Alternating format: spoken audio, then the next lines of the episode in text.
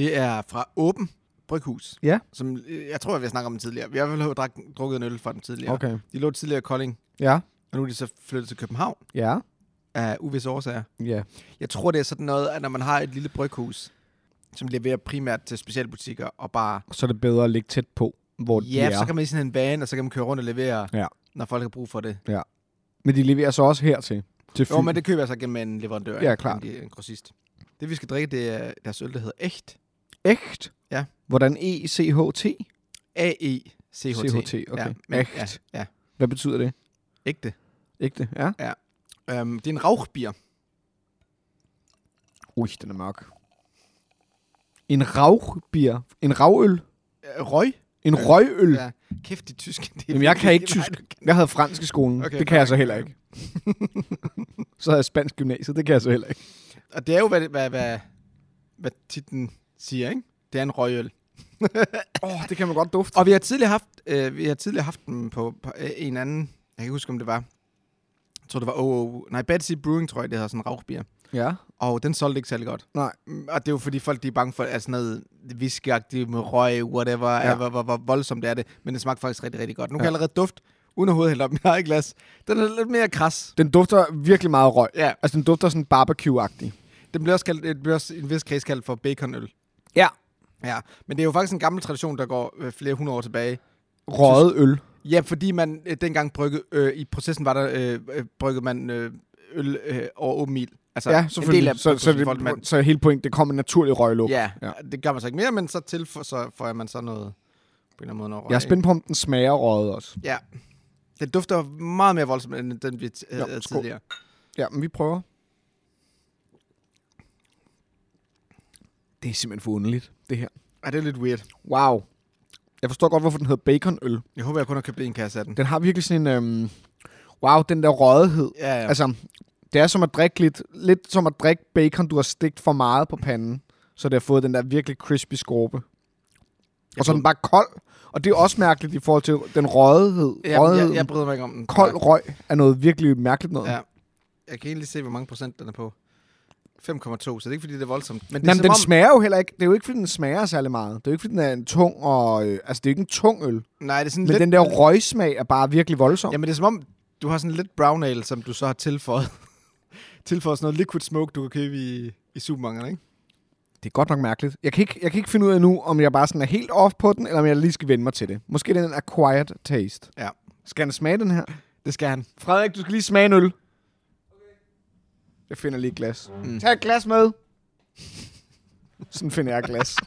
Jeg råber af folk. Og du skal starte med at dufte til den, og så skal du smage den, og du må ikke få noget at vide om den. Før efter. Så skal du gætte, hvilken type øl det er. Nej, men det, ved- det ved jeg. Jeg vidste heller ikke noget om det. Han skal ikke være fuld, jo. Han skal også på arbejde. Det er sådan... Prøv at dufte til den først. den er underlig, bliver der sagt. Ja. Det er en røgøl. Ja, det kan, ja, det kan, ah, det er det. Ja, det er det. Ah, det giver mening, ikke? Det er fandme noget weird shit. Du må godt tage den med. Tag den med. Ej, kan du ikke lide den? Ej. Det ved jeg ikke. Prøv at tage, drik, lidt mere af den. ikke her mandag morgen, Mandag efter, morgen? efter en lang weekend. Det er da det bedste. Skål, Christoffer. Skål. Det er jo altid mandag morgen, vi drikker øl, skal du tænke på. Øj. Ej, den er virkelig ikke god.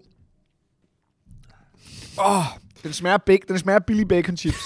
det er det, der lidt er faktisk med den, tror jeg. Det er faktisk det, der er lidt af med den. Kom ned på Papas og Og køb få, den nu. og få en meget dyr øl, der smager billig bacon chips. Oh, ja. Okay. Den kommer ikke til at sælge godt, Jens. Det tror jeg ikke. Nej. Men hvis der er en eller anden røgølsfetishist derude, der lytter, så kom ned på Papas, inden de er væk. Det er rigtigt. Ikke? Jo. Godt. Ja, jeg forstod det ikke. Jeg troede, det var ravøl. Fordi jeg forstår ikke tysk. Øh, Frederik, hvor mange kasser er den, er den vi har? Ja.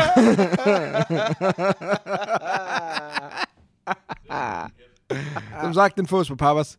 Fra i dag. Fy for helvede. Det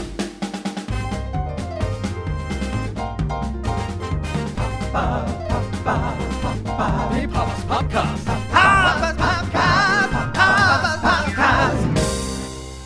God hjertelig velkommen til Papas Podcast episode 18. Wow. Optaget den 23. januar på Papas Papbar Mit navn er Jens, Mit navn er Christoffer. og i dag skal vi tale om brætspil. Ja. Nu har vi talt om møl. Nu fra nu er det kun brætspil. Jeg bor jo i Vejle. Ja. Der er det langt sted, hvorfor jeg bor i Vejle. Men du bor i Vejle. Ja. Og arbejder i Odense. Ja, det giver ikke nogen mening. Nej. Men det er det, jeg gør. Ja. Og så sker det jo, at jeg sidder derhjemme nogle gange, og har lyst til at spille spil. Og fordi jeg ikke er en stor solospiller, så mangler jeg simpelthen nogen at spille med. Ja. Så jeg har meldt mig ind i en øh, gruppe på Facebook. Ja. Med folk, der spiller brætspil i Vejle. Og det er så en gruppe med omkring, hvad, 115-150 Som spiller brætspil i Vejle. Ja. Ja. Så opretter de en gang imellem nogle events, og så øh, Mødes man et sted og spiller brætspil. ja, enten privaten eller sådan nede Ja. på det her street food sted. Ja, klart. Altså, jeg har, øh, jeg kan godt mærke, at øh, det er langt provokerende. Ja. Og det er, jeg, jeg føler, det er sådan lidt weird og lidt modsigende i forhold til, at jeg har en brætspilscafé, Ja. hvor jeg ofte er med til Monday Meetup, og nødvendigvis ikke kender alle dem, jeg spiller med. Ja. Og så tage... Men Jeg du var- ved jo ikke, hvordan jeg- det er, fordi du har jo haft en fast spil. Jo, jo, men det har jeg jo ikke nødvendigvis længere som sådan vel. Og jeg var jo til Monday Meetup forleden for første gang. Jeg havde aldrig været til Monday Meetup før. Nej. Der var det første gang. Og jeg kan også huske det tilbage til dengang, vi spillede Keyforge, som så er mere overskueligt på nogle måder, fordi at folk kommer fra det ene spil, så man kan ligesom sådan, og man spiller en mod en, ikke? Men, men det der er med Monday Meetup, det er, så ender jeg jo den her gruppe af mennesker, hvor jeg ikke kender nogen. Nu har jeg så tilfældigvis spillet med, med en af dem lige for inden, som jeg spillede med lidt, ikke inden resten kom. Og så går du, fordi du skulle på arbejde, eller du skulle ligesom arbejde, og så sad jeg ligesom der. Og det er jo ikke, fordi jeg har ikke noget mod fremmede mennesker overhovedet. Jeg kan virkelig godt lide det, og jeg er også et rimelig socialt menneske. Men, men øh, jeg synes bare, folk, der... Øh, folk, der tager til Monday Meetup, er seje. Altså, jeg synes, det er sejt, og jeg ved ikke hvorfor. Det er virkelig fjollet, at brætspil for mig også er begyndt at blive en intim ting. Giver det mening? Ja. Og det handler også om, sådan, er det spillet, jeg vil undersøge, eller de mennesker, jeg vil undersøge. Men så sad jeg og spillede med med den her gruppe af mennesker, jeg ikke rigtig kendte.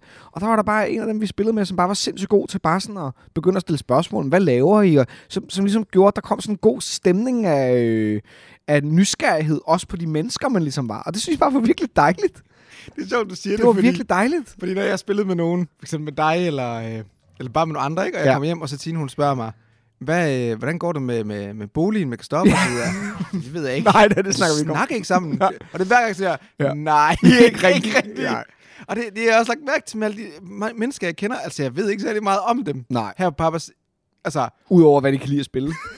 præcis. Og det giver også mening, og det er også sådan, det skal være, for det er også derfor, man kommer. Man kommer for at spille, og der er jo, synes jeg, en social udveksling i at spille spil med hinanden. Bare det at følge reglerne og sidde sammen og snakke om det, der foregår i spillet, er jo også en social udveksling. Den er så, så personlig, eller den er ikke så privat, men den kan godt være meget personlig alligevel. Jo, på en anden måde. Ja. Altså, det, men, det, det er jo, men der er jo fravær af totalt small talk, ikke? Jo, nogle Ofte. Ja, ofte, ja. Ja. jo. Og det kom, men igen kommer der også an på, hvad for et spil du spiller. Fordi det der er, hvis du så spiller et lettere spil, jamen, så kan du meget hurtigt jo flytte fokus fra at tænke over spillet og flytte det ind i, hvem du sidder og spiller med. Hvor når du spiller sådan nogle øh, rimelig komplekse eller spil, hvor man virkelig skal holde tungen mm. i munden, jamen, så kan du kun koncentrere dig om at spille. Og det er også og det er forskelligt, hvornår jeg har lyst til hvad, må jeg sige. Altså, øh, Jamen, jeg kan godt mærke det, det du siger i forhold til det med, jamen, er det spillerne eller er det spillet, man Ja. kommer for? Ja. Og jeg kan godt mærke, det første event, der er i Vejle, som Ja. ja. jeg så meldte mig til, ja. som så blev aflyst. Ja. Og det er sjovt, jeg sådan, blev sådan helt lettet, da det blev aflyst. Ej, ja. Og det er jo forfærdeligt. ja. Fordi jeg, jeg skal jo med nogle nye Men mennesker. det har ikke noget med andre mennesker at gøre. Det har noget med dig at gøre. Eller men, men jeg kunne også godt mærke, gøre. at øh, angsten lå også i, at øh, der blev ikke snakket om, hvad vi skulle spille. Ja. Og jeg spurgte ind til, hvad skal vi spille? Jamen, det finder vi bare, på, finder vi bare ud af på dagen. Ja. Og der var jeg allerede, der blev jeg allerede bange lidt, men Hvad hvis det er et spil, jeg ikke kan lide, Præcis, eller jeg ikke kender? præcis. Eller? Og så lidt jeg er sådan en, en, en snop, der kun vil spille den her slags spil og så videre, ikke? Men det har også, men det, eller du har i hvert fald bare, du har en idé om smag, men det tager jo tid at få en idé om smag. Forstår du, hvad jeg mener? At, at jeg, øh, jeg har en ret klar idé om, hvad jeg kan lide at spille. Og det vil sige, hvis jeg for eksempel spiller med en masse mennesker, så øver jeg mig i ligesom bare at sige, folk jeg ikke kender, så er jeg bare sådan, vi spiller, hvad I synes, vi skal spille. Altså, jeg, vil Mm. ikke, jeg vil ikke bestemme, og jeg er klar på at spille alt. Så hvis folk spiller ligegyldigt nærmest, om det er Ludo, så vil jeg spille det.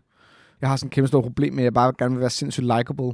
Jeg vil bare gerne gøre et rart indtryk, og jeg vil bare gerne være rar at være jeg vil gerne være rar at være sammen med. Det er vigtigt for mig. På måde. Så jeg er egentlig ligeglad. Når jeg så sidder der til Money Meetup, så er jeg ligeglad med, hvad jeg spiller. Det handler bare om, at, vi skal, at det skal være hyggeligt og rart.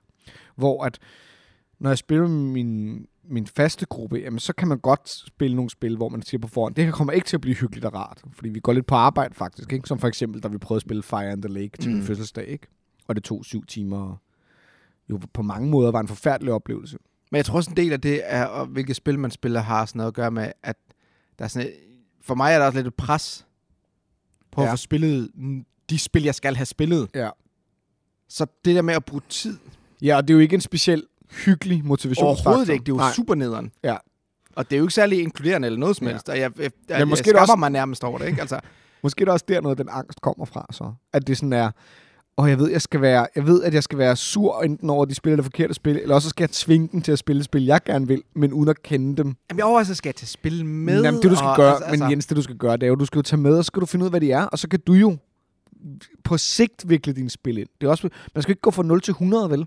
Jo, men det er jo det der med, om jeg gider at lægge det arbejde i det. Ja, det skal du så overveje. Ja, Hvis du vil spille i Vejle, Præcis. ja, så skal du nok lægge det arbejde Ja. i det, ikke? Mm. Ja, det er svært. Altså, jeg, jeg havde jo den der firmandsgruppe på et tidspunkt, ikke? og fordi vi alle sammen havde præcis samme schema i ha- halvandet, to år, så kunne vi jo spille alting sammen samtidig Ja. med samme indstilling. Ikke? Og det har jeg jo mistet nu, så jeg kan også godt mærke, at jeg er sådan lidt i, øh, på nogen måde lidt i vildrede, ikke? Det var interessant, fordi jeg, jeg kan jo mærke, at der var sådan nogle spil, I dykkede ned i. Ja, Altså, Gloomhaven det? for eksempel. Jamen, Gloomhaven og Blood Bowl. Og Duel of det? Ages. Og Duel, jamen, det var også det, jeg Ja. skulle til at nævne, ikke? Jo. Men hvad med de andre spil? Var der nogle spil, hvor du tænker, når nu spiller vi en gang, så næste gang skal det spille, så er der nogen, der gerne vil spille det, og nogen, der ikke gerne vil spille det. Fordi det, jeg har lagt mærke til, jeg havde en spilgruppe her i Odense, da, Ja. ja. inden vi åbnede Papas, Ja. hvor jeg lagde mærke til, at det nemmeste, hver gang vi mødes, er det øllen igen? Ja, det er øllen. Det nemmeste, det var bare at få et nyt spil på bordet hver gang. Ja. For der var ikke nogen øh, forbehold, eller nogen, nogen, nogen allerede hvad kan man sige, negative holdninger, altså nogle holdninger til det spil, fordi det var nyt. Ingen havde prøvet det først, alle var friske. Men Ja. så snart vi havde prøvet et spil, Ja. så hvis vi skulle spille næste gang, så var sådan en, hmm, så hvis der var en, der ikke kunne lide det, Ja. så, sådan, okay, men så er det sgu bare nemmere at få et nyt spil på bordet. Og jeg tror også, det er det, man ligesom falder tilbage på i forhold til at købe nye spil hele tiden. Det er, det er bare nemmere at spille nye spil, fordi alle, hvis man er gået meget op i spil, er frisk på at prøve noget nyt. Ja. Hvor hvis man har spillet spil før, så er sådan, nah, har jeg lyst til det nu, fordi jeg ved jo godt, hvad det er for en oplevelse, der venter mig. Ja. Har du oplevet det med din brætspilsgruppe, at der er nogle spil, hvor siger, jamen, øh, det var meget sjovt, men det var kun halvdelen af os, der synes det var sjovt, så vi har ikke rigtig fået spillet igen. Nå, men altså, der er spil, vi har spillet, vi har spillet en gang. Altså, Kemet for eksempel spillede vi en Jo, gang. men det var I alle sammen enige om jo. Ja, ja, det er det. Øh, nej, det ved jeg ikke nødvendigvis. Det, det er jo bare den hurtigt, den dominerende tanke i gruppen. Altså, der er også noget groupthink, ikke? Altså, der kommer til at være sådan noget gruppetænkning, som er sådan... Og jeg vil da sige, de sidste mange timer, vi spillede Gloomhaven, der gjorde jeg det også, fordi at vi havde brug for at gøre noget færdigt sammen, mere end det var, fordi jeg glædede mig til at sidde og spille Gloomhaven. Men der var jeg lidt mere alene med den følelse. Så det er jo noget med... Men vi, vi er jo også venner. Vi kender jo hinanden godt, så vi går også på kompromis hele tiden. Og Ja. der er jo nogle i, min gru- i den gruppe, som ikke gider spille Cosmic Encounter for eksempel, men så en gang imellem, jamen så gør de det. Men jo, vi spiller der mange nye spil. Kan man sige, vi havde så også nogle i gruppen, som er sindssygt gode til det der med at holde fast i noget i en bunke tid intenst, og det havde vi også tid til, ikke? Så for eksempel så spillede vi Duel of Ages, det spillede vi et halvt år eller sådan noget, men der Mm. spillede vi nærmest udelukkende det. Og så kunne vi så gå videre, og så gik der, var der en masse småspil, vi spillede, bum, bum, indtil vi ramte Gloomhaven, og så virkelig ind i det, ikke? Mm. Så, så det er sådan en blanding på en eller anden måde. Men det tager jo tid at opbygge den form for relation. Det der jo er med, med, med spil, som er interessant, det er jo, det er en underholdningsform, hvor du både er aktør og tilskuer. Ikke? Så du, øh, du, du nyder, og åh, nu bliver det sådan lidt fancy pansy, det er ikke meningen. Teater for eksempel, der er, du, der er der tilskuere, der er aktører. Ikke? Så det vil sige, der er nogen, der kigger på nogen, der laver noget. Det vil sige, der er nogen, der serverer noget underholdning, og det er det samme med film, du kigger på. Brætspil er jo et sted, hvor der er aktører, som også er skuespillere. Eller aktører, der også er tilskuere, undskyld. Mm. Det, det blander sig sammen, og du skifter, du skifter hele tiden mellem at være aktør og skuespiller, og det er sådan en vekselvirkning. Ikke? Aktør og tilskuer. Aktør og tilskuer, undskyld. Ja. Øh, performer og tilskuer. Og du performer så ud fra det regelsæt, som spillet har givet dig, og ud fra det er der en vis mængde performative elementer, der ligesom gør sig gældende, som skaber det her, det her kan man sige, kunstværk, ikke? hvis man ser brætspil som kunst, Mm. og ikke bare som underholdning. Men det der jo er, det er, at det kræver også, at man jo på en eller anden måde også nogle gange tager alvorligt, at man godt kan gå efter at kuratere nogle... Altså man bliver nødt til at finde en fælles smag. Forstår du, hvad jeg mener? En ting er at finde en forskellig, altså at gå på kompromis med hinandens smag, men noget andet og faktisk også, at man begynder, jo længere tid vi som gruppe spillede spil sammen, jo mere bevidst blev vi om, jamen hvad er det vores gruppedynamik? Hvordan kan vi bedst lide at være aktør og tilskuer? Hvilken, hvilken form for øh, forskellige dynamikker er der der? Og det øjeblik er, når man så udvidede gruppen til en større gruppe, jamen så kunne man mærke, at der var, at det udvidede, det både udvidede og indskrænkede, hvad der var muligt at lave, og spille, fordi det er rigtigt, der var flere muligheder for at gå i flere grupper og spille det alle, noget alle havde lyst til at spille, men mm. det var også nogle oplevelser, man ikke rigtig kunne spille, fordi man ikke kunne samle sig om det, fordi man ikke kendte hinanden lige så godt. Og jeg tror, hvis man virkelig begynder at tænke over brætspil, så skal man også begynde at tænke over, hvordan man ligesom kuraterer sine spiloplevelser. Fordi man begynder at ønske at få noget mere ud af brætspil, end, end bare det sociale element, eller bare hygge sig. Ligesom jeg har det med teater og med film og sådan noget, så er det fint nogle gange bare for underholdning, men jeg vil også gerne udforske noget mm. i mig selv og i de mennesker, jeg spiller med. Jo, men tænker du så, at der er nogen, hvor, man, hvor, hvor der er nogle mismatch i forhold til dem, man faktisk har fundet sammen med i spilgruppen, hvor man siger, jamen hey, vores personlige kemi er rigtig god, Ja. men vi udvikler os bare i totalt forskellige retninger i forhold til brætspilsmag. Fuldstændig. Jeg tror da, i med en anden gruppe mennesker, der kunne jeg godt være gået, der kunne jeg godt have spillet flere euros, altså rene tørre euros. Men tror du, du kunne have tilpasset dig? Nej, det? nej, jeg tror, jeg havde lyst til det. Jeg havde Okay, lyst ja. til at udforske den side af Ja, brætspil, og det kunne ja. jeg godt mærke, at det var ikke noget, der nødvendigvis var, man var lige så åben for rundt om det hele. Men så er det jo, at jeg begynder at finde andre steder, jeg kan udforske det for eksempel, ikke? Vil jeg prøve på. Mm. Giver det mening? Er det mærkeligt sagt? Har jeg sagt mærkeligt? Nej, overhovedet ikke, overhovedet Ja, ikke. det er jo virkelig nørdet, ikke? På en eller anden måde. Men for mig er der to ting med brætspil. For det første skal det være mennesker, jeg har en god kemi med personligt. Som jeg forstår. Altså, jeg skal forstå deres temperament. Jeg skal forstå, hvis de bliver sure, at de ikke er rigtig sure, for eksempel. Den er vigtig. Jeg, jeg skal forstå, øh, hvis de tager lang tid, at de gør det, fordi det er sådan, de er. Eller, altså, og, og, øh, jeg skal vide, hvornår jeg kan skynde på dem, hvornår jeg ikke kan skynde. Altså, der er mange sociale ting for at få den ultimative spiloplevelse. Men det, det er jo, mening? ja, men det er, jo Ja. også, det er jo også lettere at acceptere, at de tager lang tid. Yep. Hvis du kender den. Ja, eller hvis jeg forstår, nu må jeg godt presse dem. Nu må jeg godt sige, Ja, ja nu men skal, det er vi, fordi, nu skal du, vi du køre. kender den ja, på en anden måde, end hvis, bare som en brætspilsbody, ikke? Jeg vil jo aldrig skynde på nogen første gang, jeg spillede med dem. Nej. Fordi jeg vil ikke vide, hvad der er grund for, at de, at de ligesom øh, tager lang tid. Ja, ja. Øhm. Og det er det, jeg kan mærke, at, øh, at det, man bliver nødt til at gøre sig sådan nogle overvejelser. Og den anden side af, af mønten er jo så, at man også bliver nødt til at forholde sig til, hvad det er for nogle spil, man spiller. Så en ting er de mennesker, man er, og hvordan man ligesom... Så for at få den ultimative spiloplevelse, så kræver det ligesom, jeg synes, jeg kender menneskene godt, og jeg kender, og jeg forstår, hvad det er for et type spil, vi spiller. Og vi er alle sammen enige om, vi har de samme forventninger til det spil. Ja, og det er der, jeg tror, at jeg er udfordret af. At det der med at lære folk at kende, Ja. det synes jeg er rigtig, rigtig svært rundt Ja. om et brætspil. Klart. Og så er det sgu lettere for mig, hvis jeg så kan koncentrere mig om brætspil, fordi det er det, jeg rigtig gerne vil spille. Ja. Forstår du, hvad jeg mener? Ja. Men jeg tror da også, at personligt, så at de bedste spiloplevelser, jeg har haft, er, dem, er med dem, hvor jeg er en gruppe med folk, jeg kender virkelig godt privat. Som jeg kender ud over at have spillet brætspil med dem. Altså, hvor jeg har en forståelse for dem som personer, hvor vi deler en masse andre interesser.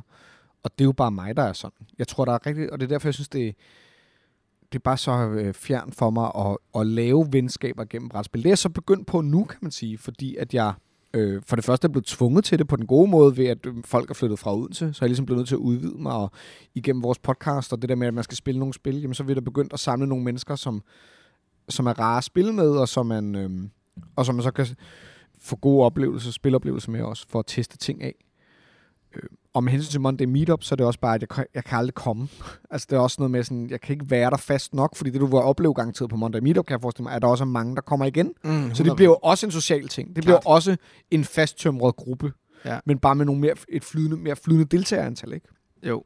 Men det er alligevel det der med, at man lægger arbejde i det, ikke? Fordi Jo. man skal komme igen og igen og igen for at lægge arbejde i det. Jo. Men altså en st- stor sorg for mig i forhold til brætspil er jo, at min gamle vennegruppe inden Papas, Ja. inden alt det her, det var, at de øh, kan godt lide at spille brætspil, men de blev ikke grebet af det på samme måde. Nej. Du var den, der ligesom Så- tog afsted. Lige præcis. Det, ja. ja. Så jeg har ikke aldrig haft med dem på rejsen, hvor du har haft en gruppe at rejse sammen med inden for brætspil, Ja. som du har været knyttet Ja. tæt sammen med. Ja. Og det har jeg aldrig haft. Nej. Øhm, og så er vi flyttet forskellige steder væk, og børn og så videre, ikke? Og, men, ja. men, men, men jeg kan sige, at mit behov for at spille brætspil har bare været så meget højere, at jeg har virkelig haft svært ved at finde nogen, som har haft samme passion. Ja. Det, det er super spændende, det her. Altså, det er også det, der, er der er jo lige gået den her viralt, næsten viralt i brætspilsmiljøet, og der er kommet den her artikel, har du, som du også sendte til mig, Ja. som er en, en eller anden journalist for et eller andet magas, internetmagasin, som har skrevet en artikel, og sådan, jeg vil aldrig nogensinde spille brætspil igen. Stop med at invitere mig til jeres brætspilsaften. Det er det mest forfærdelige i verden at spille brætspil og sådan noget. Og det er en forfærdelig artikel, synes jeg, han, er bare, vir- han lyder virkelig whiny og irriterende. Men det der er, det er jo, det er jo apropos det, vi snakker om nu, det, det hænger jo sammen. Det er jo det der med, her er en vennegruppe, der så inviterer en, der ikke interesserer sig for det her. Så hvorfor bliver de ved med at prøve at lave? Hvorfor bliver han ved med at sige jamen? Hvorfor bliver de også ved med at invitere? Altså det her med one size fits all, det er bare ikke slet ikke sådan, det fungerer. Og brætspilsindustrien er bare så stor nu, at det her med, at vi bliver ved med at acceptere, at alle kan spille alle brætspil, som jeg, som jeg synes, vi nogle gange godt kan falde i. Sådan, Nå, men det, er jo, det er jo et sjovt spil. Jamen, ja, det var sjovt, da jeg begyndte. Jeg har nået videre. Jeg har ikke brug for det her spil i mit liv længere. Mm. Jeg synes ikke, de her mekanismer er interessant. Jeg synes ikke, den her type spil er interessant. Jeg synes ikke, den her manglende interaktion er interessant. Jeg synes ikke, det her er spændende. Og så kan jeg da godt sige, jamen jeg kan da godt lige hygge mig med det nu en times tid med jer. Men jeg kan også bare sige, at det gider jeg ikke bruge tid på, ligesom jeg ikke går ind. Der er mange danske film, jeg ikke går ind og ser. Jeg ser traileren, eller jeg læser lidt om det, jeg er sådan, jeg skal ikke se den her film. Jeg skal ikke se den her serie. Jeg gider ikke at se, læse den her bog. Altså, der er så mange steder, men vi er stadigvæk så... Øhm, vi er stadig så nicheagtige i vores måde at snakke om hobbyen på, og det tror vi nogle gange ender med at være sådan, jamen alle kan jo, det handler bare om at finde det rigtige gateway game, og så skal man bare have den rigtige bum, og man skal bare have den rigtige, og bare sådan, Men ellers skal tror man du ikke... også, der er et behov for, at hvis de er nære venner, Jo, og sige, prøv at jeg har opdaget det her helt fantastiske noget, som hedder brætspil. ja. Det, det vil jeg gerne invitere jer med ind i. Ja. Ikke? Og man bliver jo meget, altså det tror jeg alle ved, der bliver gabet sådan voldsomt af brætspil, ligesom Ja. vi to er. Ja. At, at man bliver lidt en, i hvert fald i begyndelsen, meget en ambassadør. ja. En, øh, Jo, jo, 100%. Hvor man virkelig forsøger at få alle med. Ikke? Altså, der var jo den der periode i mange år, hvor jeg, altså hvis jeg var til sociale sammenkomster, så havde jeg altid brætspil med. Altid. Ja, og det har jeg jo aldrig rigtig på den måde dyrket på samme måde. Nej, Det har jeg okay, svært ved, okay. fordi jeg synes... Ja, men jeg forstår Men det er jo fordi det bliver en livsstil. Og man vil gerne have, selvfølgelig vil man gerne have dem omkring sig, til at være en del af det. det helt, jeg tror, det er helt naturligt. For mange mennesker i hvert fald. Ja. Og det, og, men det her, det er så lagt, lagt fremme igen, ikke? Ja. Altså først begyndte brætspillet at flytte ud i bilen, og så hvis der nogen, der sagde, skal vi ikke spille? Uh, jeg har måske nogle brætspil i bilen, ikke? Ja. Så jeg slet ikke tager den med. Ja, men det er også fordi, at vi forbruger kunst og kultur på, hvor vi, hvor vi ikke behøver at involvere alle vores venner i det samme. Der er vildt mange af mine venner, jeg slet ikke snakker om bøger, jeg læser om. Men der er noget med det der med, at fordi du har brug for grupper til at spille brætspil, så tror jeg, at man lidt i starten godt kan finde på bare sådan at hive ret, altså, ret og kravl ind, ikke? Altså bare sådan, du skal også være med, og du skal også være med. Uden rigtig at kigge på, sådan, synes han egentlig, det er sjovt Ja. at spille brætspil, Ja. ikke? Og jeg gør det jo også nogle gange, så er det sådan, nu køber jeg et football manager brætspil, fordi så dem, jeg har den der fantasy liga med, så kan de jo spille fodboldbrætspil. Ja. Ja. Men det kan godt være, de sådan her, jeg interesserer mig ikke for at rykke rundt på træbrækker og rulle med terninger. Altså, jeg gider ikke at bruge energi på det. Nu køber jeg Descent til min treårige, fordi når han så bliver 13, Ja, ja. så kan vi spille jo. det sammen. Og jeg forstår det godt. Jeg forstår godt fornemmelsen, ikke? Og jeg, jeg, jeg prøver virkelig det der med, jeg køber også spil, som jeg kan spille med min, med min papsøn og med min kæreste. Men jeg prøver virkelig også ikke at presse på for det. Altså, jeg vil hellere have, at det er ham, der kommer til mig og siger, skal vi ikke spille? Altså, det har jeg mere brug for end den anden vej rundt, ikke? Jeg har jo ødelagt det for mig selv derhjemme, Ja, ja, ja. fordi jeg er presset, Presset, på, ja, ja. det er det. hvor jeg ikke har indset, at prøv her, det skal jo være lysten, der skal drive værket. Ikke? Ja. Og det handler bare om, at du er kommet, du er bare kommet så langt ind i noget, at, at du er en ekspert med nogle ting. Og, og, ekspert, altså, og det vil sige, at Men så vil man gerne dyrke det med andre, ikke? ja, men så skal man finde eksperter. Man skal Lige prøve at præcis. skabe eksperter Men i de hænger ikke på træerne. Nej, nej, det ved jeg Og godt. slet ikke nogen, man så kan sammen med. Nej, nej, det er altså, det. Og, det. og når man så også har brug for det, fordi der er jo, der er jo nogen, der er vildt gode til bare at være sammen med dem, der er, så bare gå op i spillet. Det er jeg bare ikke god til. Jeg har Mm. brug for at være sammen med mennesker, jeg kan... Jeg synes, at det var rigtig hyggeligt til det der Monday Meetup. Altså faktisk. Ja. Fordi jeg endelig kunne, og det var bare første gang, jeg kunne i lang tid. Og jeg kan ikke engang i dag, for eksempel. Men det er jo det forbandede brætspil. Ja. Der, der skal flere om, om det, ikke? Det er det. Men mindre man spiller solospil, Solospil. ikke? Altså, og på den måde forstår jeg godt solospils popularitet også, mm. faktisk. Fordi det jo faktisk også peger på, når man her kan jeg faktisk... Mm, her kan jeg faktisk dyrke min grad af mit niveau. Jeg kan dyrke mit niveau præcis. Nu. Ja. Giver det mening? Jo, ja, 100 procent, 100 procent. Ja. Jamen, jeg har nemlig også tænkt på det med solospil, hvor, hvor, hvor hvis man dyrker det, hvor fri man egentlig kan være Ja. til at dyrke det, man Præcis. præcis har lyst Men til. mit ikke? problem er, at jeg kan mærke i brætspil, og det kan jeg jo måske som afslutning mærke at sige, at jeg har brug for at spille det med andre mennesker. Mm. Mm. At det er det der med, at jeg at vi skiftes til at være aktør og publikum. Eller aktør samtidig, eller publikum, eller en blanding, fordi Mm. man blander sig hele tiden. Frem for, at det er bare mig og et spil, der interagerer med hinanden. At det bliver sådan statisk. På samme måde, som jeg ikke er særlig god til at gå på museer og se billeder. Jeg bliver, jeg bliver træt hurtigt. Det er ikke, øh, jeg mister koncentrationen, men hvor jeg, hvis der er andre mennesker, som også kommer med deres input, så kan jeg mærke, at jeg er i en situation, hvor jeg, hvor jeg synes, det er vildt fedt. Tit, når vi står hernede, så peger du på en masse spil, og så siger du, nu skal, har du spillet det her? Og så siger jeg nej. Har du spillet det her? Nej. Og så kigger du på mig, og så siger du, du har ikke spillet nogen af de her spil. som alle snakker om, og alle har spillet, og som er sådan nogle moderne, måske nærmest nye klassikere, og hvad laver du, hvad har du gang i? Så du er gået i gang med lidt at, at opdrage mig jo, ikke Jens? Kan man ikke sige det? Mm. Så vi har spillet to af de spil, som man åbenbart skal spille i din verden. I Det- brætspilsverdenen, ikke? Hvis du skal lave en podcast sammen med mig, så bliver du sgu til at Det spille. er det. Så nu, nu har vi spillet to af dem, og vi har spillet Cascadia og Azul.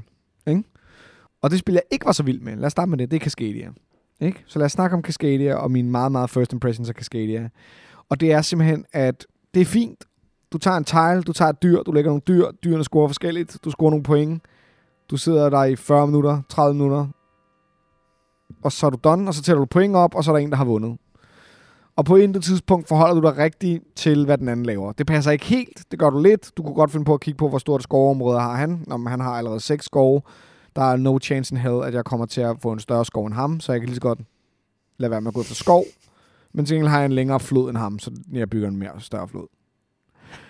Og så nogle gange, så, er det sådan noget, så tager du en brik, så er sådan, nå, den vil jeg gerne have haft. Og så er sådan, haha, og så kommer der den samme brik lige bagefter, så det er Jeg helt tog den jo præcis, fordi du gerne ville have haft den, ikke fordi jeg selv skulle bruge den. Nej, men det var så også den ene gang, du gjorde det, og det var fordi, jeg sagde højt, ej, jeg vil gerne have den brik. Nej, jeg tog den jo hver gang, hvis jeg skulle bruge den, altså. Det er det, det. Der var jo nogen... Ja, det er rigtigt. Man tager brækker, man bruger, og Ja. man, man, der er ikke så meget hate drafting på den måde, vel? Det giver ikke så meget mening. Jeg Rigtig. ved ikke, om der er et højere niveau af Cascadia, hvor folk Det er der måske. dem Jeg vil ikke nå derhen. Jeg vil ikke nå derhen, Nej. for jeg vil ikke gide at spille det nok. Det, er sådan, det rammer jo alt det, som er populært. Ikke? Det er super strømlignet. Du kan lære det på et minut. Du kan lære det, mens du går i gang. Altså, du behøver slet ikke. Det er sådan Carcassonne lidt på den måde, ikke? Egentlig. Ja. Og det er super moderne. Det med dyr. Det er jo altid populært, når ting er med dyr. Natur. natur, nationalpark. Det skalerer fra 1 til 4, ikke? Man kan garanteret spille det solo. Ikke? Selvfølgelig, fordi det er bare Jeg ved det ikke, men det er sikkert, det ved jeg heller Ja. ikke. Det er jo løgn. Måske kan man slet ikke spille det solo. Måske er det rent faktisk multiplayer-spil. Men man burde kunne spille det solo. Hvis der ikke er solo-regler, kan du bare spille det en person. Fordi det handler jo seriøst bare om at lave dit eget tableau, og de andre laver det tableau, og så hvem har lavet det bedste tableau pointmæssigt. Det er jo det, det handler om. Og det er bare, jeg synes ikke, det er spændende. Jeg synes ikke, sådan nogle spil er spændende. De bliver aldrig mig. Så jeg har også svært ved at vurdere, om de er gode spil. Men ud fra, hvad folk siger om Cascadia, tror jeg, det er et godt spil. Det andet er Suldov, øh, var jeg mere positivt øh, stemt overfor. Fordi fuldstændig ligesom øh, Cascadia, så er der et personligt playerboard, og du burde jo egentlig ikke gå op i, hvad de andre gør. Men med det samme kan man mærke, synes jeg, Azul, at du kan lave nogle rigtig svinske ting over for dine modstander. Der er også en fælles pool af nogle brækker, og så tager man en farve fra en af de her pools, og så rører det resten ind i midten, og der er sådan et spil med, hvem er den første, der begynder at tage fra midten for minuspoint, og så handler det om at fylde noget op, og der, nu snak, jeg snakker nok til en masse mennesker, der kender Azul i forvejen, så måske er det ligegyldigt at Nej, jeg forklare tror ikke, du behøver at bruge så meget Nej, tid på at forklare det i hvert fald. Nej. Nå, men hele pointen er bare meget hurtigt godt op for en. Hvis jeg kan regne ud, hvad Jens har brug for, eller hvad han spiller hen mod, så kan jeg rent faktisk tage noget, der hjælper mig, og samtidig smadre ham. Og Hvis det jeg kunne finder du- det rigtige Og det kunne du jo finde ud af. Og det gjorde jeg jo. Ret meget, faktisk. Men der kan jeg jo mærke, med det samme bliver jeg jo mere tændt på den type spil, fordi jeg kan mærke, at jeg har direkte mulighed for at gå ind og interagere med dig og dine planer. Og jeg begynder med det samme. Jeg kigger lige så meget over på dit bræt, som jeg kigger på mit eget bræt. For det er lige så vigtigt, hvad du har brug for, som jeg har brug for.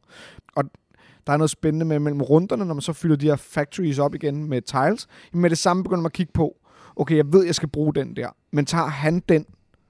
Hvis han ikke tager den nu, så kan jeg tage den derover, fordi så vil han nok beholde den her en tur, til jeg kan få den tilbage. Men hvis Jens så kan gå ind og regne ud, han vil have den der, det er den, der er vigtig for ham, men så kan jeg måske tage den en tur tidligere, end jeg har brug for, for at få adgang til den, jeg rigtig har brug for. Og den der form for øh, mind games, som jeg synes hurtigt opstod, bare på et spil.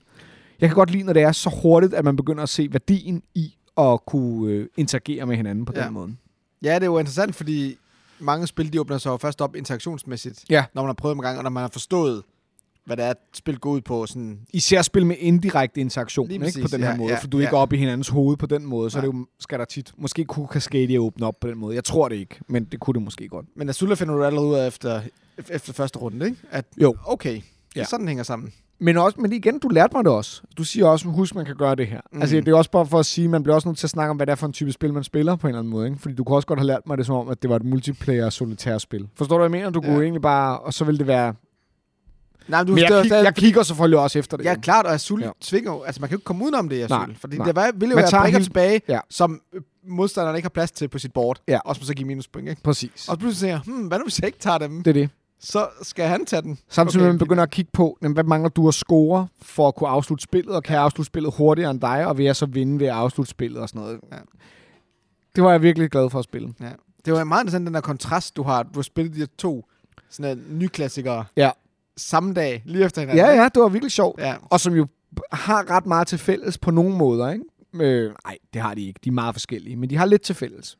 Men hvor jeg klart kunne lide det ene, og klart ikke kunne lide det andet. Og jeg har virkelig begyndt at forstå, at playerboards for mig er virkelig... Øh, det er virkelig hit and miss, når, når der ikke er et fælles område. Mm. Så hvis der er et, fæl- et lille fælles område, så er det meget vigtigt, hvordan det lille fælles område interagerer med mit playerboard og andres playerboard. Ikke? Mm. Så det er Sul og Cascadia. I forlængelse af Sul og Ja. Cascadia-snakken, så har jeg spillet, øh, det er sådan en, øh, ligesom, også en double whammy, jeg laver nu her, Ja. med Verdant og spillet Floriferous. Floriferous. Og jeg ved ikke, Verdant, om det udtales, eller det ud- udtales øh, Verdamt. Men det udtales nok ikke Verdammt. Verdant. Verdant. Ferdant. Ferda- Jeg ved Ferdinand. det ikke. Ja. Har du nogen idé om, hvad det betyder? Ferdang. Ferdant. Nej, er det ikke fransk? Måske. Det var noget med husplanter at gøre. Slår du det op? Det er et adjektiv. Green with grass or other rich vegetation. Verdant valleys. Of the bright co- green color of lush grass. A deep verdant green. På en eller anden måde. Det er en bestemt form for grøn farve. Og masser af vegetation. Så det giver jo ret, ret god mening i forhold til, hvad det hedder, det spil, ikke? I forhold til, hvad man laver i det. Helt sikkert. Nå, men grunden til, at jeg gerne vil snakke om de her spil, det er, fordi øh, det kommer fra samme øh, udgiver som Cascadia. Ja. Flat Out Games, som også har lavet øh, Calico. Ja, det der med Som- kattene. Med, ja, med sådan et tæppespil, Ja, hvor man har nogle Katte. hvor der er en katte på forsiden. Ja. Ja. Jamen, katten betyder utroligt lidt. det Jeg spil, ved det godt, men der er katte med. Det interessante er, at det er, øh, det er fem forskellige designer, der er involveret. Okay. Men en af dem er Kevin Ross, som så har designet Calico også. Ja. Øh, men ham, der så designer Cascadia, er ikke med. Og det fælles nævner for dem alle sammen er så også, at Beth Sobel har illustreret dem alle sammen. Ja. Så det er meget pænt. Men det ene Verdant er, at du skal... Det er ligesom med Cascadia. Ja. Du skal lave et tableau. Ja. Det er, hvad hedder det, øh, lavet af kort, hvor halvdelen af korten, det er husplanter, Ja. og den anden halvdel af kortene er rum i dit hus. Ja. Og det er, at du så skal lægge dem op, sådan, jeg tror, det er 4 gange 4 Mm. hvor det skiftevis er husplanterum, husplanterum. Det er ligesom sådan et skakbræt. Ja. Og så har du så et uh, midterdisplay. Ja. Tænk Cascadia. Du har nogle, øh, hvad hedder det, nogle curiosities og sådan nogle ting. Ja. Ja. i midten, det er ligesom dyrene i Cascadia. Ja. Og så i stedet for tile, så har du rumkort. Og så på den anden side, så har du så planterne. Altså på den anden side af rumkortene er der planter. Nej, det er anden side af de her, øh, de Okay, her ja. ja, så der, der er ligesom en midterrække af de der curiosities, præcis, og så ja. på hver side er der et rum. Så ligesom når og du et- vælger en Cascadia-dyr, Ja. så tager du den der tile, der passer til. Ja. Men her er der så... Øh, Får du tre ting? Nej, du skal vælge, Uh, hvilken side du tager. okay. Og så skal du så bygge dit rum om. Så det kan ske med ekstra steps. Og en masse ekstra scoring. Det er endgame øh, bonuses, endgame ja. scoring, Ja. og en masse set collection. Ja. Hvor på de her planter, der har du nogle symboler, og på de her rum har du nogle symboler, og de her, øh, hvad hedder det, de her møbler og ting, eller ting, du kan putte ind i dine rum, Mm-hmm. de her brikker her, de øh, kan du sammen forskellige af, Ja. eller flere af samme, sla- eller samme slags, og der er nogle endgame scoring ting, hvordan du kan score, og jada, jada, jada, jada. Klart. Ja. Så lad os gå videre til Floriferous. Ja. Floriferous er, ud, øh, er designet af Steve Finn, Ja. som mest er kendt for at spille Biblios. Og så Eduardo Baraf, som også ejer de her Pencil First Games, som, som er udgiverne af spillet. Og de har også lavet Skull Hollow, som Ja. også er designet af Eduardo. Ja. Og så har de øh, udgivet sådan nogle Delicious og Herbaceous, Ja. som sådan med grøntsager. Ja. Og den anden... Jeg kan ikke huske det, men Floriferous er selvfølgelig med blomster. Ja. Og Floriferous, der samler du, jeg vil ikke sige et tableau, men, men du samler i hvert fald kort Ja. fra et fælles display. Ja. Som, hvis du har spillet King Domino. Ja. Ja. Øh, her skal du bare forestille dig, at du har hele rækken af brikker, af sådan af fire eller fem Ja. kolonner af brikker i King Domino. Så du kan se, ligesom se længere frem. Okay. Giver det mening? Ja, så du har hele Så du kan se, okay, hvis jeg tager den her, der ikke er helt så god helt oppe i toppen, så har jeg så ved jeg bare, at jeg er først, fordi så kan jeg nemlig tage den den næste. der. Ja. Så der er lidt mere strategisk planlægning ja, i forhold til King Domino, så lidt mere taktisk, fordi du ved ikke rigtigt, hvad der dukker op næste gang. klart. Så er det godt at være først næste gang. Det ved man du ikke. Nej. Nej. Og det er egentlig bare det. Ja. Det gør du så tre gange. Ja. Er det to-mandsspil, eller? Ja, det kan spille op til fire. Okay. De her øh, kort, som du så tager, er jo så ikke delt op i de har ikke nummer, de er ikke nummereret ligesom King Domino. Nej, så det er bare en kolonne, og så vælger man... Ja, så det er lidt Ja. ja. tilfældigt, om det, du Om kan det, du bruge, er i bunden, øverst, eller- ja. ja, lige præcis. Men du kigger så fremad ja. Ja. i stedet for selvfølgelig, så du kan time det, måske. Og det der er ved begge de her spil, det er sådan nogle spil, der nærmest gør mig vred. Okay. Det var, Altså- det var en, vold, det var en Ja, voldsom men ja, ja, det lyder voldsomt, men, men, men det er så anstødeligt middelmodigt. Anstødeligt middelmådigt. Eller øh, fornærmende middelmodigt. Ja. Det er øh, to, to af de mest ligegyldige spil, jeg har spillet i år. Okay. Det er voldsomt. I år. Eller inden for det sidste, sidste år. Ja. Og det er jo ikke, fordi jeg har særlig store forventninger. Jeg er jo ikke særlig vild med Cascadia. Cal- Calico siger mig heller ikke så meget. Men det er den her øh, gruppe af spil, hvor jeg føler, at man har fundet en eller anden øh, sjov action selection. Ja. Okay, hey, det der med Cascadia, det fungerede meget godt. Det er Lad os fed gøre det. action Og Så er selection. en ekstra ting, man så får. Ja, Ikke? ja. Og så er der nogen, der har lavet Florifus, hvor man så tænker, hey, hvad nu hvis vi øh, laver det, det- det ligesom King ja. Domino? Det er en sjov måde at vælge kort Men på. hvor man ser og- frem i tiden. Ja, lige præcis. Ja, ikke? wow. Ja. Ja. Og så er de begge to sådan, øh, sådan påklistret plante blomstertema. ja, selvfølgelig. Og så har man så bare glemt, jamen der skal også være, vi skal også øh, regne ud, hvem der vinder, og der skal jo være en eller anden øh, konkurrence. Så lad os bare øh, påklistre en masse symboler, og, øh, og dingenoter, og, og tingster på alle de her kort, som du scorer på alle mulige forskellige måder, som øh, du Ja. ved, øh, tre ens, øh, fem forskellige øh, majoritet. Altså alt det her klassiske scoringshelvede. Ja. Altså, jeg synes jo, set collection er en af de mest dogne scoringsmekanismer, man overhovedet kan lave. Ja. Hvis det er sådan isoleret set bare er en række symboler, som du samler på. Ja. Jeg hader det. Ja. Jeg synes, det er forfærdeligt. Men det, Ikke, ikke, især hvis det ikke bliver in- integreret på en eller anden interessant måde. men Ikke? det er også vejen derhen jo. Ikke? Hvis vejen derhen bare er, at du vælger et kort, så vælger du et kort med symbol, der matcher. Så skal du helst vælge et kort med symbol, der matcher. Men det er også fordi, det der er... Det er bare for at vende tilbage til Cascadia Azul, ikke? Det der er forskel, det er det der med... Jeg, hvis jeg skal nægte dig noget, ikke? Mm. så skal jeg enten have brug for det selv, eller også er det et dårligt move. Mm. Giver det mening? Altså, enten, hvis jeg skal have den hø der, så skal jeg enten kunne bruge den selv, eller også, så skal jeg gøre noget andet. Det, I sådan nogle spil giver det ikke mening nødvendigvis at gøre, gøre noget, der hæmmer den anden. Hvor i Azul, der handler det om at hæmme dig, men det er ikke fordi, jeg ikke får noget ud af det selv. At de moves, der hæmmer dig, giver også mig noget. Det vil sige, det er et dobbelt move. Det vil sige, det handler om at finde moves, som jeg får noget ud af, og du får mindre ud af. Øh, det der var med Cascadia, synes jeg, når man så det i kontrast til Azul, er, at det ikke havde den dynamik. Så dynamikken var bare, at jeg vælger noget, der er bedst for mig lige Mm. nu. For, at, og så håber jeg, at der kommer en skov næste gang. Og ellers kan jeg bruge det her lille ærn, så kommer der en ny skov måske. Så har jeg en chance, to gange chance for, at der kommer en skov, som gør, at jeg får de point, jeg skal bruge for at få in-game scoring. Så jeg forstår det godt. Det er jo det samme type spil. Det er jo den, men det er jo den type spil, er jo sindssygt meget op i tiden, ikke? Jeg tror, jeg læste på et tidspunkt, eller hørte øh, Reine Kitt til at snakke om, at et af hans vigtigste redskaber i hans værktøjskasse, når han designer spil, Mm. det er, hvordan point bliver scoret i spillet. Ja. Fordi det driver folks motivation. Mm-hmm, klart. Øh, du kan også se det på for eksempel Tigers Euphrates, det der med, at jamen, det er den, den farve, du har færrest af, Ja. som, Som som, scorer. som scorer, og som giver en helt interessant dynamik, ikke? Jo. Og jeg, det er ikke fordi, jeg skal hæve altså, sætte René Kitty op på sådan en høj pedestal, hvor alt Nej. det, han, fordi han har også lavet mange dårlige spil. Ja, ja. Men det er det, jeg synes, man glemmer i de her spil, hvor man tænker, jamen, hey, hvis nu har det det her naturtema, og en eller anden uh, interessant action selection, så gør vi bare det her med at putte symboler på. Ja. Og så scorer man de her point, øh, som vi tager ud af GameTech-håndbogen, hvor man siger, jamen der skal være noget majoritet, der skal være nogle uh, set Ja. collection i forhold til ens, og der skal være noget set collection i forhold til forskellige. Og så uh, kan folk selv regne ud, og det er et interessant uh, puslespil. Aldrig nogensinde har det været et interessant for min vedkommende Ja, puslespil. Altså, nej. det er jo ren aritmetik, hvor jeg skal vurdere, lave en benhård kalkyle, kalkyler i forhold til, hvad er mest hvad hedder Ja. det, beneficial, ikke? Øh, Cost-benefit-analyse. Og så skal det helst tage maks 40 minutter. Så det er jo heller ikke, fordi du skal ud og lave en vild regnestykke. Det skal jo helst være sådan, at du kan læse, aflæse ret hurtigt, øh, hvordan du får maksimal point. Men det er det spil, det kommer ned til, det er at regne ud, hvad giver mig flest point Ja. i hvert move. Jamen, jeg, jeg er jo meget enig, men det er jo bare, altså...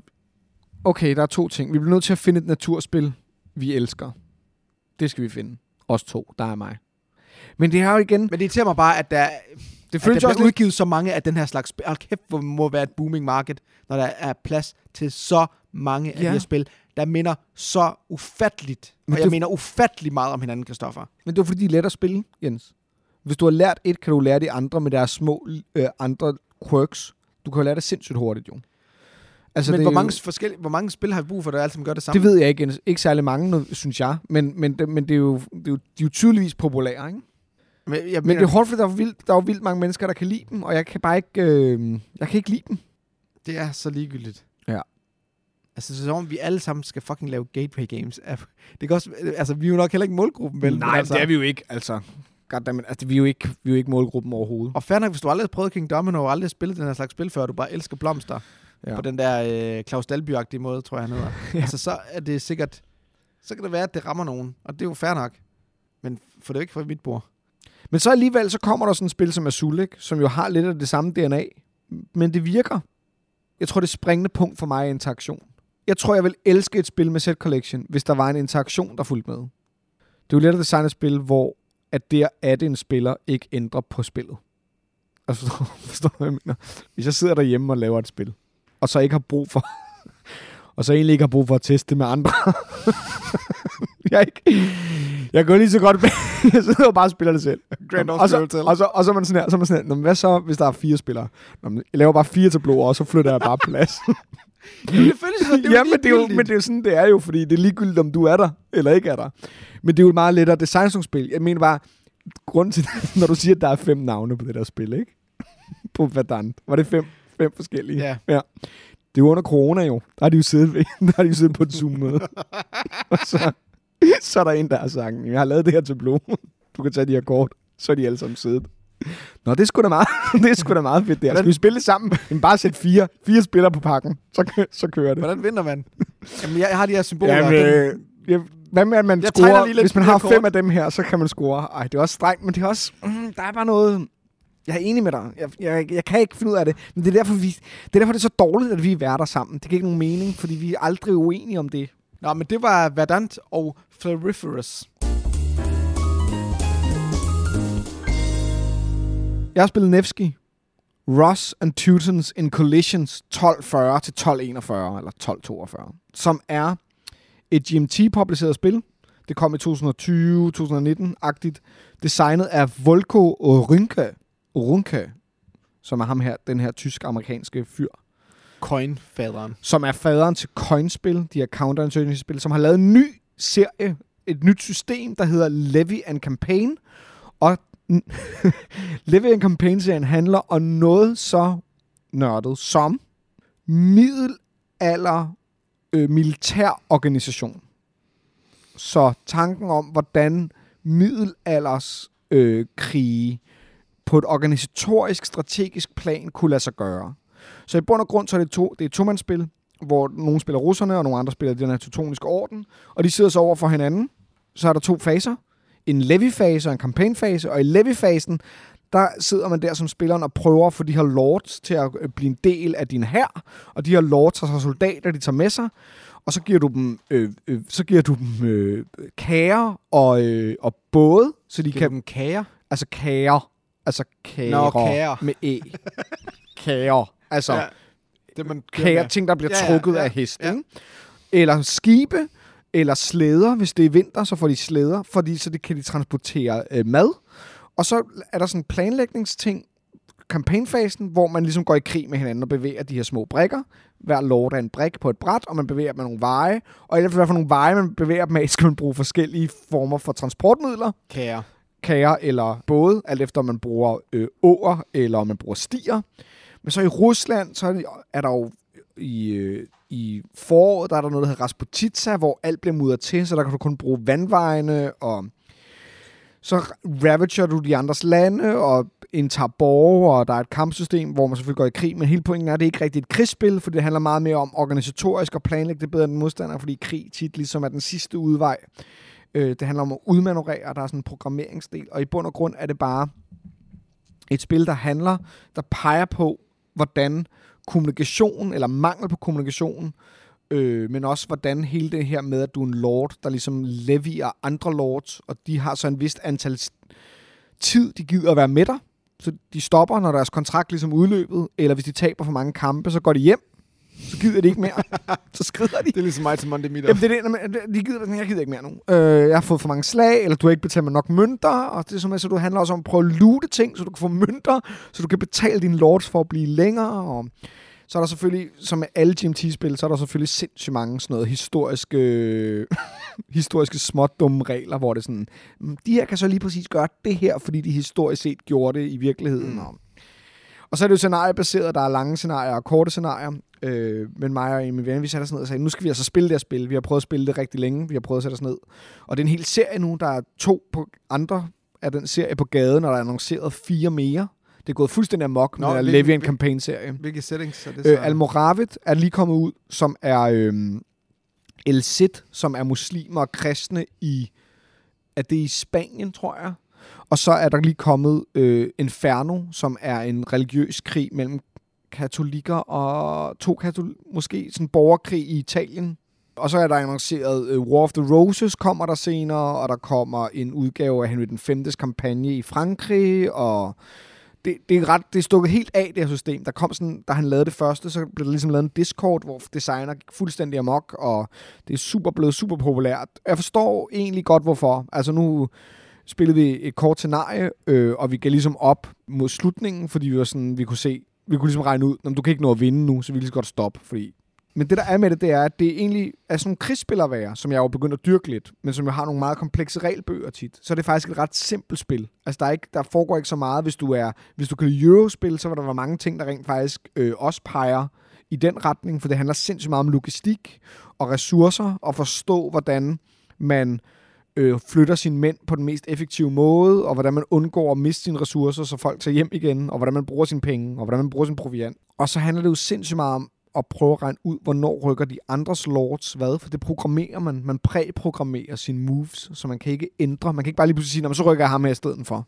Hvis du ikke har valgt at rykke ham, jamen så er han bare fanget dig. Altså, så står ja, han du har ligesom udsendt en ordre, og den kan du ikke bare Ja, du kan ikke bare lave noget, for du kan ikke kommunikere jo. Nej, man, man mødes lige i øh, perioden, inden man ligesom tager over på de, til de andre, så mødes man og siger, det er det her, vi skal gøre. Og det kan godt være, at den del af planen går godt, men den anden del af planen går ikke. Så folk skal begynde at improvisere. Og grunden til, at jeg snakker om det, og, og det jeg vil sige med det, det er, at jeg elsker spil, der gør nye ting for mig personligt. Og det her, det gør nye ting. Jeg er, sådan, jeg er fascineret af, at det er et system, jeg ikke forstår.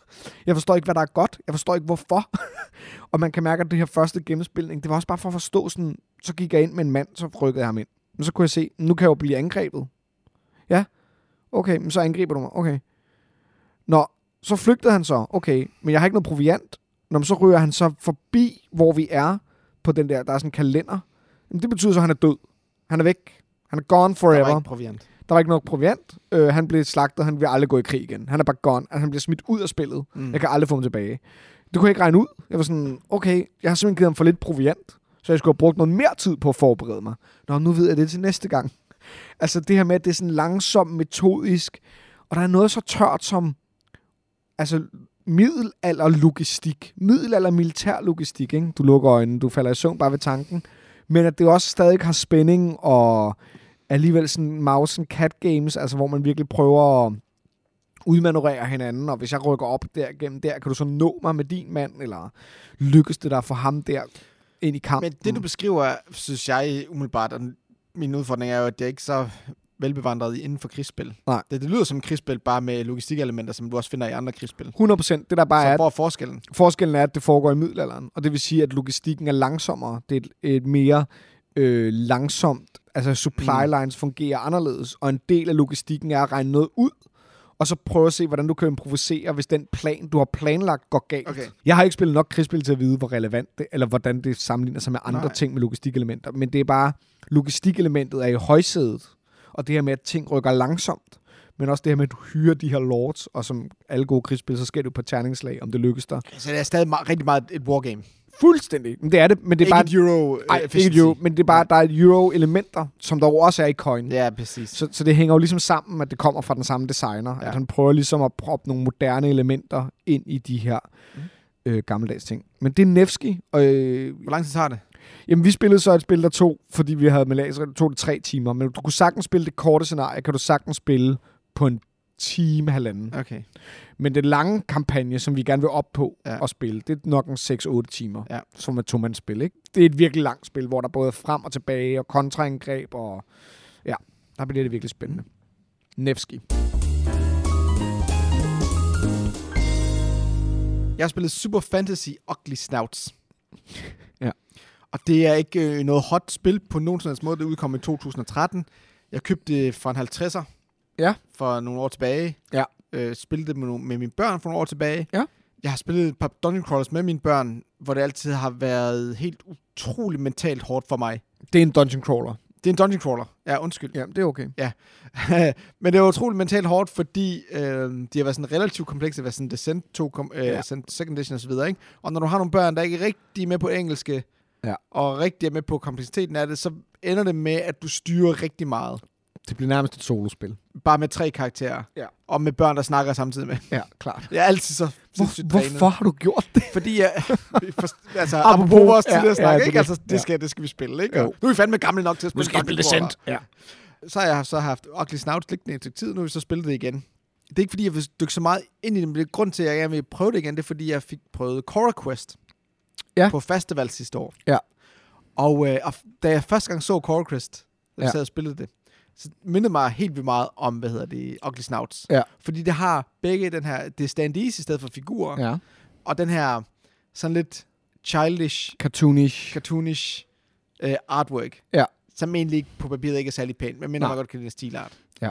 Så, så, så, så visuelt minder de meget om hinanden. Øh, Ugly Snouts er mere komplekst, Ja. men begge spil fungerede ikke for mig. Nej. Min udfordring det er, at jeg, er egentlig super interesseret i Dungeon Crawlers. Der er et eller andet ved dem, der tiltrækker mig helt vildt Ja. meget. Ja. Det der med at lege med figurer. Altså, jeg har jo spillet Blood Bowl i de gamle dage, ikke? Og min, min Ja. bror spiller rigtig meget Warhammer, og jeg elsker at se på de her store slag. Og, og Hero Quest, jeg tror måske, det er der, der er nostalgi, for jeg elsker at spille Hero Quest, og jeg har Space Crusade og sådan nogle ting, ikke? Ja. Så det der med at spille figurer og grund og smadre monster med figurer, mm. Mm-hmm. hack and slash. Så det har altid fascineret mig, men de er altid... Jeg har aldrig rigtig fundet min dungeon crawler. Nej. Og, og Ugly Stouts er heller ikke... Den. Nej, og Det det, det, nej men det fik mig til at tænke på, hvorfor jeg ikke kunne mm. lide det. Ikke? Og, og man kan sige, Dungeon Crawlers har været igennem den udvikling, hvor de før i tiden var meget en mod alle. Ja, Hero Quest-agtigt, ikke? Ja, ja, og Descent og Ja, ja. Doom the Board Game og Ja. alle de her spil. Det første uh, Mansions of Madness var jo også en Ja, ja, mod alle, kan ja, man sige, ja. ikke? hvor man mere var lidt sådan en Dungeon Master, der skulle give nogle oplevelser. Ja. Men, men min udfordring, ligesom, som jeg fandt ud af til Snout, som er fra 2013, så det har stadig det her gamle, ikke? Det er så et koop-spil. Ja. Det er, det er den her, øh, hvad hedder det, jeg synes simpelthen, det er klonky for et brætspil at være. Mm. Og antallet af beslutninger per sekund, kan man sige, ikke? Det Ja, ja, per second, ja. eller Per tur. er simpelthen for Ja. lav, for at en dungeon crawler kan virke, tror jeg, Mm. og det er, så, det er jeg så ikke i stand til, det er, så skal du leve dig ind i den her historie. Klart. Og der vil jeg bare sige, hvorfor så ikke hellere spille rollespil, hvor historien er i frontsædet? 100 procent. For jeg synes altid noget med line of sight, Mm. øhm, og det der med at altså, fysisk tage en brik, Ja. altså en figur, og gå rundt med felter, og sige 4, 3, 4, 5, og så skal Ja. jeg lande inden for line of sight, og nej, du står i vejen, og huha, øh, deres ark er ikke stor nok, så jeg kan ikke ramme dem, og Ja. undskyld mig, den her, fra midten af den her felt til midten af det her mm-hmm. felt, går du Mhm. så igennem den her mur op og slet, og jeg bliver så træt af det. Ja. Og så kommer du bare til at tænke på, at hvorfor, nu har vi snakket meget om Darkest Dungeon, Ja. men hvor jeg tror, at udviklingen er, for mit vedkommende, en positiv udvikling, det er udviklingen hen mod boss battlers. Ja. Fordi de i essensen tager det, der er fedt ved det, Ja. går rundt med en figur og smadrer monster og upgrade osv. og få noget loot, Mm. men de, de fjerner hele den her dungeon, der man skal bevæge sig rundt i. Ja. Forstår De, du, hvad de, de, de fjerner i hvert fald øh, det, Det minutiøse, min, minutiøse Ja. i at rende rundt i en dungeon. Det er spatial For Du vandrer element, ikke? væsentligt meget Ja. rundt i en dungeon. Det er bare abstra- øh, lavet altså som en abstraktion, ikke? Ja. I Darkest Dungeon. Og jeg tror, at Tannhäuser, kan du huske det? Ja. ja det, havde sådan noget, også en sådan line of sight, hvor du sådan stod i nogle cirkler. Farver. Og sådan nogle, med nogle farver og så videre, ikke? Som gjorde det meget, meget lettere at overskue. Ja. Og jeg tror, det er sådan en, en løbende udvikling, vi har været igennem, hvor, hvor, øh, hvor siger, okay, men kan vi ikke bare placere alle folk i det samme rum? Ja. Det er altså element, Det er det. Du har et, et, et andet dungeon crawler, igen, der er diskussioner og definition af dungeon crawlers, men for eksempel Cthulhu Death May Die, Ja. synes jeg også er rigtig fedt. Som også har sådan en boss, uh, boss battle ting, eller hvad? Ja, det, det er nemmest, det er jo en dungeon, du, går, du, du befinder dig i, Mm. men igen, du har ikke fælder, det, det er, altså selv hver tile er et felt, Ja. som du bevæger dig imellem. Ligesom Så- Mansions of Madness Second Edition, for eksempel. Præcis, ja. ja. Øh, og som du har i Darkest Dungeon, ikke? Jo. Det er også derfor, jeg glæder mig så meget til Ja. Oathsworn. Men, og det er også derfor, jeg synes, Kingdom Death Monster kunne noget fedt. Ja. Igen, du, du, du, du smider alt det her væk.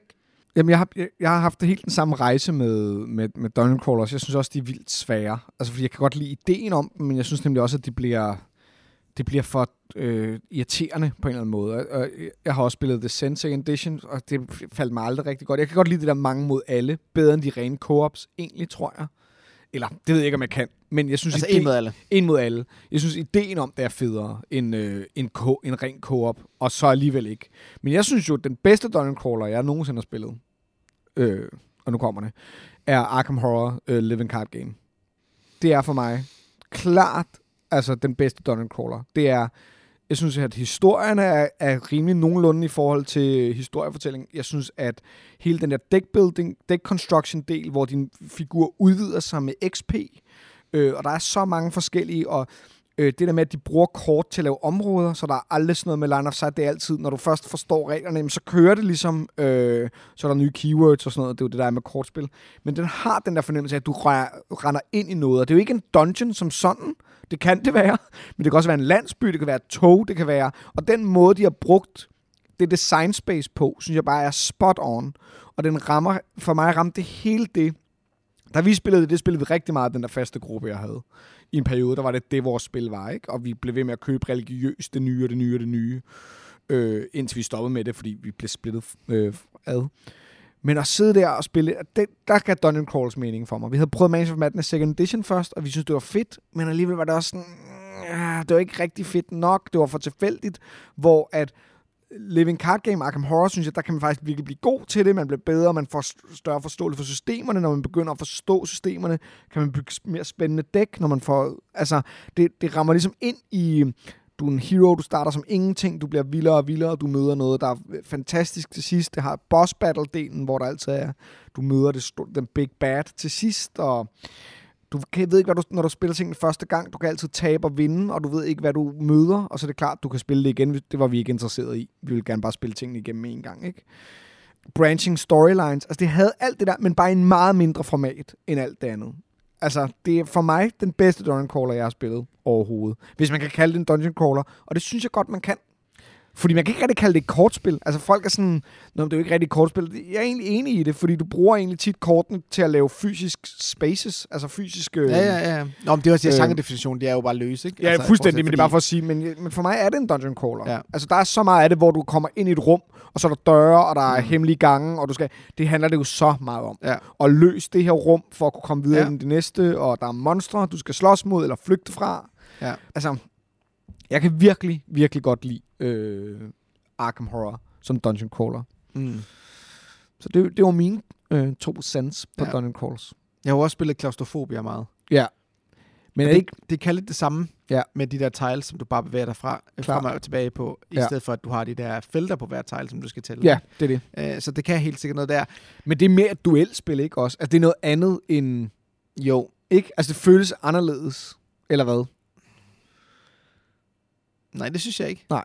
Altså, det er en mod en, Ja. i stedet for en mod alle. Det er rigtigt. På Men den altså, måde. den, den, der har, den, den alle har fire karakterer, de skal styre, ikke? Jo. Så om vi sidder fire personer og styrer vores, hver vores karakter, Ja, det er sådan set ligegyldigt. det er i princippet det samme, ja. ikke?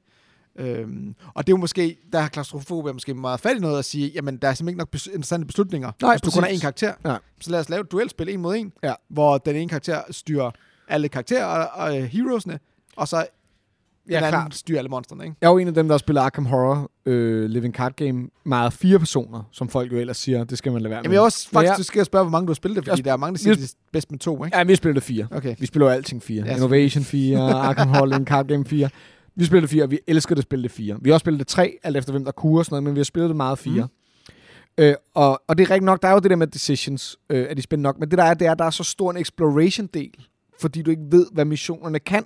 Du forstår ikke, når første gang du spiller dem, du forstår ikke, hvad... Så, så der er så mange beslutninger, du tager i blinde, og det lyder måske som om, det er en dum idé, men det, det gør, det er jo, at du ligesom tvinger dig til at sige, skal vi spille os op, skal vi ikke spille os op?